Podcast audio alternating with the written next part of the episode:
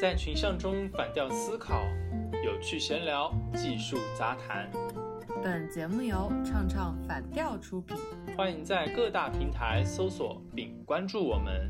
每一期都会抽奖送出粉丝福利，别忘记参与活动哟。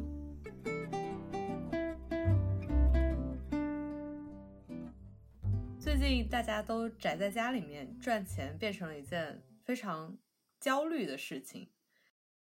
我昨天晚上看见有人发朋友圈，就说大家不用焦虑赚钱这件事情了。你看，孙雨晨又在给大家发钱了。他又干嘛？又拿着他祖传的一百万来做善事了是吗？啊，打引号的善事。看来你真的是他肚子里面的蛔虫。你怎么知道他又带一百万？那经常在微博被封之前嘛，也是说啊，我要资助谁一百万，支持他怎么怎么怎么样。就老是那种 哗众取宠的就来说嘛，但实际上好像真的没有一次是真正付了一百万。对他这一次也是发朋友圈，就说要奖励六个什么勇敢的年轻人一百万人民币，鼓励他们追求新闻理想，什么捍卫行业底线。那这六位年轻人都是 GQ 报道组的，还说如果大家向他举报一位姓何的先生的丑闻的话，他会奖励提供线索的人一万块。就吃了一下瓜，就在想，哎，他跟这个何先生是怎么了呢？是多大仇多大怨呢？感觉你会比较了解吧？你对孙雨辰这么了解，怎么可能不知道他们之间的深仇大恨呢？那以前也是吃过他跟这位何先生之间的瓜吧？那我先来讲一下好了，就是孙雨辰为什么在这个时候跳出来踩这个何先生一脚，还有就是他们之前的话有什么仇什么怨嘛？啊？这个何先生他其实是制组 GQ 的编辑副总监。前段时间啊，就是他报道组的下面一些下属嘛，六个人联合举报了这个编辑副总监啊。当然，这个是已经辞职了嘛，应该叫前编辑副总监了。举报他有哪些事情呢？一说他是捏造报道，因为他有一些事情的话，就是报道里面内容的话是属于他脑补的。还有说什么他洗稿和抄袭的一些行为。然后列出了就是他抄袭的是哪篇文章，然后呢还提到了一项就是关于职场性骚扰的，就反正这件事情被爆出来之后的话，圈内的话也是各种吃瓜嘛，闹得沸沸扬扬的。然后孙雨辰知道这事儿嘛，就出来开始踩他一脚了。接下来我再讲一下他们之前的话有什么恩怨嘛。孙雨辰为什么要踩这个前编辑副总监？他们都是北大的校友啊。之前的话是这个前编辑副总监以叙旧的身份。把这个孙雨晨给邀请出来聊天，然后呢，期间的话就问了孙雨晨一些关于他个人的一些生活经历，就比较私人的一些信息嘛。孙雨晨的话，那想着可能也是呃校友，那就也就知无不言了。结果令孙雨晨没有想到的是，他们聊天的这些内容的话，被这个前编辑副总监整理成了一篇报道，整理成了一个采访稿，就发出来了。那孙雨晨就很气嘛。你说你一没有告知我这是一个采访，二的话，然后把很多就是可能他觉得不应该爆出来的东西被爆出来了，这就让他感到很气愤嘛，就把孙玉成的事情给扒了个底朝天的。哦，那他们这个梁子结的还挺深的，确实有点突破行业底线了吧？嗯，那最后爆出来何先生这些丑闻是真实的吗？在节目里面，其实也很难去评判说到底举报的东西是否是属于真相，因为像前编辑副总监的话，何先生他其实有公开有回应过的，包括对于前面的一些捏造的事实啊什么的，还有这些进行了一些补充嘛。然后的话，还针对职场性骚扰这个事情，单独就是发了一份律师函来进行回应。不管是真相是怎么样吧。拿其中一点来说吧，就是他职场性骚扰这一块，因为有截图嘛，我觉得是非常的不合理的，因为可能他自己觉得这是对自己的下属啊讲一些比较直白露骨的内容，觉得这是一种率真，一种真实，想要跟下属套近乎。但是站在下属的角度的话，他其实不能够说拒绝这件事情，或者说是很难去对他说不。因为在一种权力不平等的关系之下，你所谓的直白，对于下属来说就是一种骚扰，尤其是女下属。嗯，不只是性骚扰这件事情，可能还包括你刚刚前面有说的那些种种办公室的霸凌行为。提到这个职权上面的不平等，我就想起来很早很早以前高中的时候吃过的一个瓜。郭小四嘛，他最开始创造最是文化的时候，被他的前助理叶子发帖子就说啊，这个人办公室政治非常的严重，也是像这样列举了一二三四，然后最后也是收到了。郭小四的律师函，那具体的那些例子我不是很记得了，时间 太久远了。嗯，大概也就是说，利用他的职权，然后给员工布置了一些突破行业道德底线的东西，也会利用职权对员工进行一些言语上的没有界限的聊天，这样子。霸凌的本质其实就是权力高的那一方对权力比较低的那一方实行的一种压迫嘛。因为只有在这种权力不平等的情况下，才能够让对方能够听你的话，就是遭受你的那些攻击。我本身也算是经历过霸凌吧，不过不是在职场的，那个是在学校里面啊，大学的时候。身体上霸凌你吗？你好惨哦！那不是，就怎么能被你说这么不堪呢？是吧？应该算是语言上的霸凌。我那个时候青春痘也长得比较多嘛。会做一些跟很多人不太一样的事情啊，同学的话就来取笑我，搞得我蛮难受的。有时候上课的时候，他也会拿我开玩笑，那小样儿拿英文来开涮我，这口语还讲的还不错。给我们上课的这个老师的话呢，那也制止了这个行为。课后的话呢，也跟我说，你的表现太敏感了，你现在属于一个敏感期，应激也非常大。你要知道，当你反应变得越小，甚至没有反应的时候。他们对你的这个取笑的话会停止了，因为他们无法从取笑你这个环节上面获得乐趣了，他们就想要看你就出丑嘛，这个是其中一点。嗯，那么说到职场里面这个霸凌的话，那其实就是一方面获得这种愉悦感，对吧？霸凌者首先一点的话就是获得一种愉悦感，那愉悦感来自哪里呢？你可以肆无忌惮对向对方施压，他还必须听你的，高高在上的感觉，自我感觉非常的良好。嗯。哎，我有个疑问啊，就是小时候我们经常会听到有人说啊，那个四眼田鸡，那个钢牙妹，这个算霸凌吗？要看被说的那个人他自己的感受怎么样，以及就是嗯怎么去评判取的这个词是怎么样的了。照我们自己来说的话，呃，什么四眼田鸡这个其实是不太礼貌的一个词汇嘛。但是如果说受害人他其实是欣然接受的，而且是没有在情感上面感受到伤害的。那你硬要说这是一种霸凌的话，嗯，应该也不能够算。最直接的一点就是，你看受害者的话是否有非常强烈的抵触情绪。如果他觉得这只是一种取的绰号，是一种昵称，那你你很难就是说这是一种霸凌行为。当然也要结合其他具体的情况看呢。如果是这个霸凌者他还说还做了一些其他的事情来欺负那个人的话，肯定就是算霸凌了。嗯。我的意思就是说，比如说啊，一开始小时候被叫四眼田鸡，那你一开始会感到很抵触，但是你后来觉得大家都这样叫了，那就算了。但是慢慢的，其实你心里面会为自己是否戴眼镜这件事情感到特别的介意，就是会很自卑。那其实这个也算是霸凌造成的一种创伤后遗症喽。那肯定吧，我所以我就说你要看对霸凌者他自己的态度是怎么样的。如果仅仅是把它当做是一种朋友之间的一种昵称的话，那就不能够算是霸凌。如果已经对他内心有一些抵触的情绪产生了的话，那就毫无疑问是霸凌了。刚才只是举一个例子嘛，并不是说呃要怎么怎么怎么样，而是说要更多的去结合一个场景来去综合的评判这个事情。因为你刚才只是说是叫四眼田鸡嘛，没有说其他的具体场景出来，所以我就只能够这么说了。我又不是近视。就没有体验过那种痛苦。我身边的话，我印象很深的就是我发小，他小时候的时候牙齿就不是很好，就老被人嘲笑说他牙齿不好看。直到现在，我都没见他露齿笑过，他永远都是抿嘴笑，就不会露齿笑。他人的评价嘛，语言上对他的评价已经构成了一定伤害，应该算是语言霸凌的。嗯，现在我们对霸凌的界定真的是 越来越清晰了。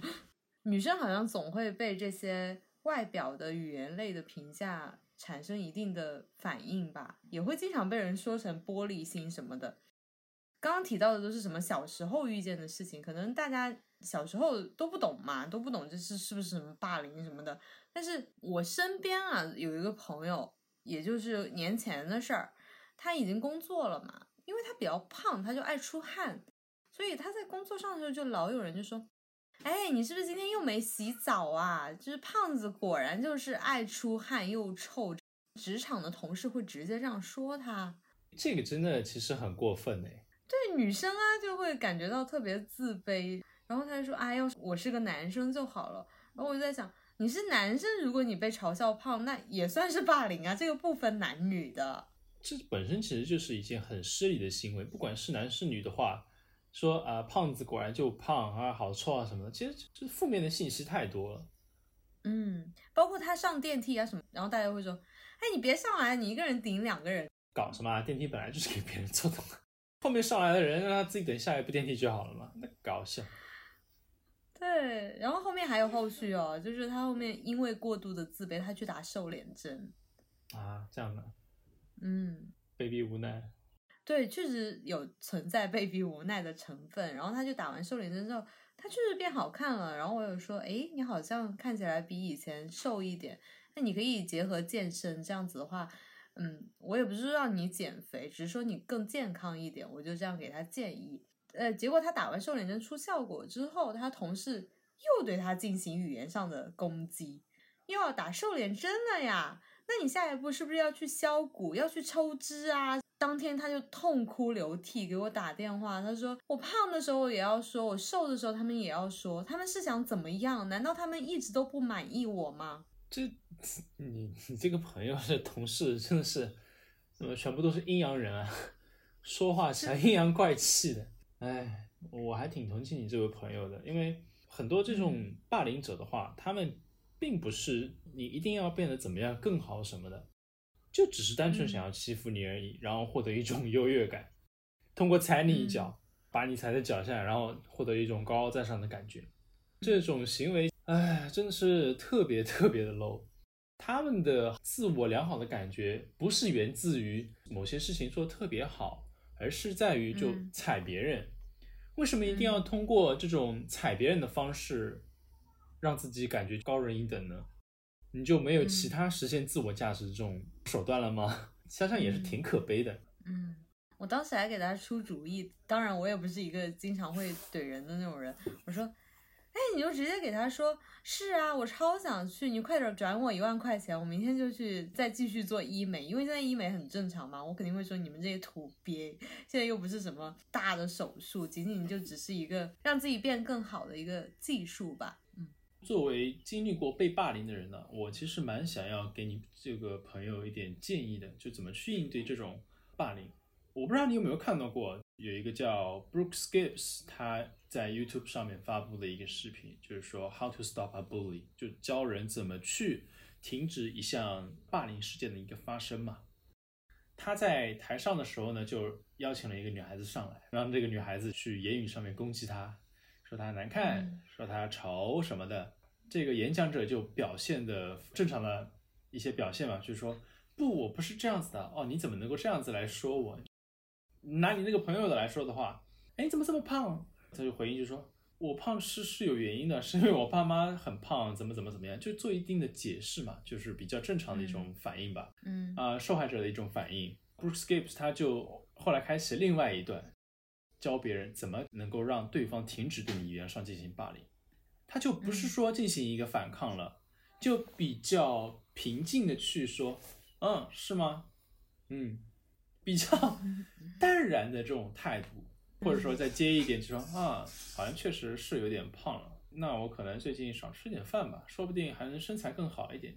哎，你有没有健身的习惯？是不是可以一起去健身啊？什么？就以一种非常坦然的低敏感度的反应回击这个霸凌者。我忽然想起来，其实还有一种反击方式，就是类似于说你怎么这么胖？但是你可以。不就事论事的去解释，或者是说哦，我要去减肥什么的，你可以说，啊，我是很胖，但是我觉得你好好看啊，就是这样夸他。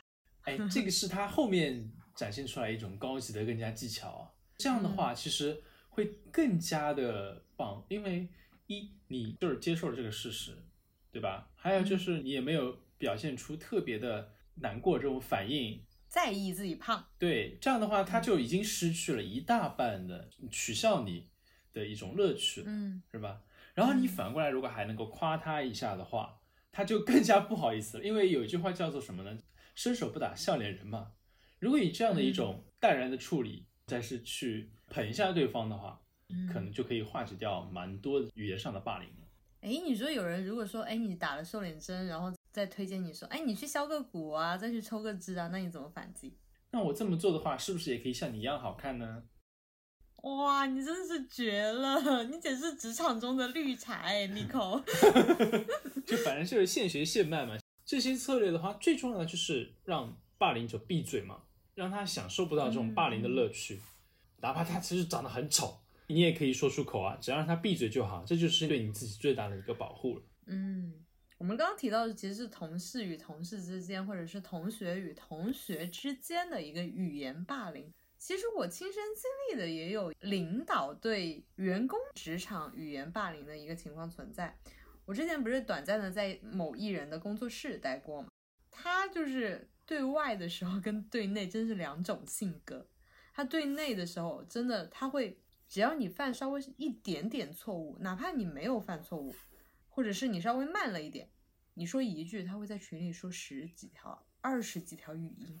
我在想，他是不是平时因为对着镜头说多了比较温和的话，然后要在群里面来发泄，来平衡是吗？表现的会有点过激的一些行为，就是下属犯错了，他会就追着你，就是骂你几十条街那种样子。对，而且他不会就事论事的说，哦，你这个哪里哪里做错了。他会第一条可能仅仅就是说一下你这条做错了，但是接下来就会直接在群里说你的品味这么 low，然后你怎么怎么样，呃，人身攻击了就。你平时做对，就开始说你 low，然后说你品味不好，并且还要艾特其他人，就比如说你也在群里，他说你看人家 Nico 哪里哪里做的很好，他就很喜欢拿去比较，然后就开始说那个 Nico 怎么怎么好。一万，然后怎么怎么差，他就会这样说，而且还会警告，就是群里面其他人，他艾特所有人，你们看看他们两个就是最好的例子，然后怎么怎么样怎么样。其实到最后吓得 Nico 也不敢说话，一万也不敢说话。谁去接啊？踩脚，然后又捧一下。我印象很深，还有一个例子就是，我当时他误会我做错了一件事情，我做了解释，他就会。就是瞎给你发一通，你还解释？你怎么还去解释呢？你这个人就是你还要狡辩，然后就又是语音，就是英文加中文，然后夹杂着骂你，然后骂完你之后不说话了，直接上证据嘛，就说我没有错，然后证据就是这样的。把证据发过去之后，他还会说，他就不会去就着这件事情说你了，他就会说你犯的事情还少吗？除了这件事情还有什么什么事情？他反正就不认错。这其实就是把你当做是一个垃圾桶，然后进行一个攻击，并不是就事论事了，就是想要贬低你而已。这已经很对，他就开始翻旧账。这，我 天呐，天呐，怎么会有这种？我现在直到，就是看见他的报道啊，或者是听见他声音，我就有种，就是那种创伤后遗症，就心里面感觉有猫挠一样的那种感觉。还好你从他那边离开掉了，不然的话，你可能钱没赚多少。可能就精神上面已经要崩溃了，这种精神上的折磨真的好糟糕。我就发现，其实我在他那里待的，到最后工作内容就还好，就是精神上真的是达到了一个让我特别崩溃的一个状态，精神压力会特别大，肯定的。嗯，一会儿不说你不行，一会儿说你不行，不是就事论事，而是直接人身攻击。对，还有就是我会潜意识的模仿他，我会发现我在朋友之间，我变成了这样的人。朋友说一句，然后我要说十句了，这样子。后来我离开之后，我又改掉了这个毛病。呃，OK，离开他了之后，又成为了那个更好的人了。是的。其实你刚才讲的这些啊，他确实是做的非常不对的，有点过激了。但我想问你一下，他讲这些呃事情的时候，批评你的时候，他是在群里面讲的，还是在私聊你的呢？群里啊，我有种公开处刑的感觉，你知道吗？就感觉你。被凌迟了，大家都看着，然后每一个人也不敢说话，也不敢帮你说话。你解释也不是，不解释也不是，你也不可能在群里跟他怼起来吧？对呀，其实他在群里面讲这些东西，有一部分原因就是为了要树立自己的一个权威嘛。嗯，如果说你真的要把这个事情给解释清楚，呃，你确实没有犯这样的错误，但是他误会你了，那么你可以选择去私下跟他进行一个聊天，然后的话有一些截图就截图，还有其他一些证据丢给他，就告诉他啊，这个锅不是你犯的。嗯，我私聊过，你知道私聊他更惨，他就不只是在群里发二十几条了，你私聊他之后，他可能给你发五十条语音都有。OK，那这个领导的话，他应该是 没有那么很好的可以沟通的。但如果针对于一一般人来说的话，嗯其实你私聊领导去做解释的话，还是会接受的嘛，至少就是说不会让他再误会你了。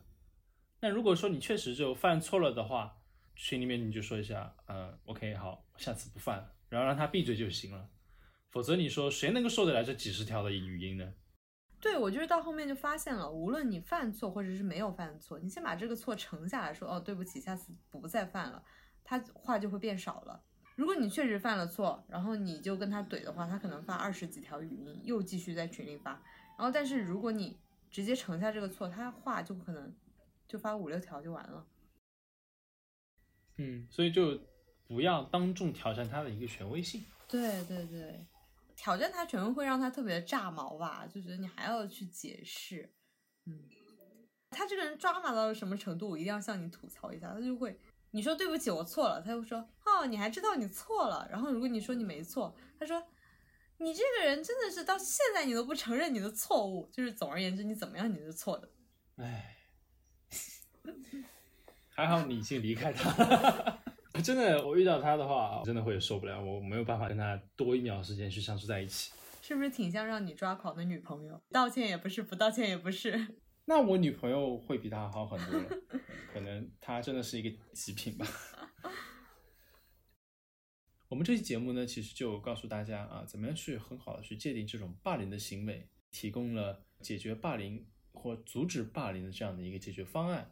希望大家在今后的职场生活中呢，能够幸运的不遇到这些霸凌事件吧。如果遇到了这些霸凌事件的话呢，哎，听起我们这期节目，或许能够给你其他的一些灵感，去解决掉这种霸凌事件。嗯，要是真的就是属于那种事后才想起架怎么吵的人，那还是离开吧。那么好的，那听众朋友，如果你也有关于一些职场霸凌的遭遇，或者说有一些解决职场霸凌的这些方法呢，那欢迎你在我们的节目下方进行评论。我们每期节目都会抽取幸运观众送出我们的精美礼品。我是以万，我们下期见，我是 Nico，拜拜。拜拜。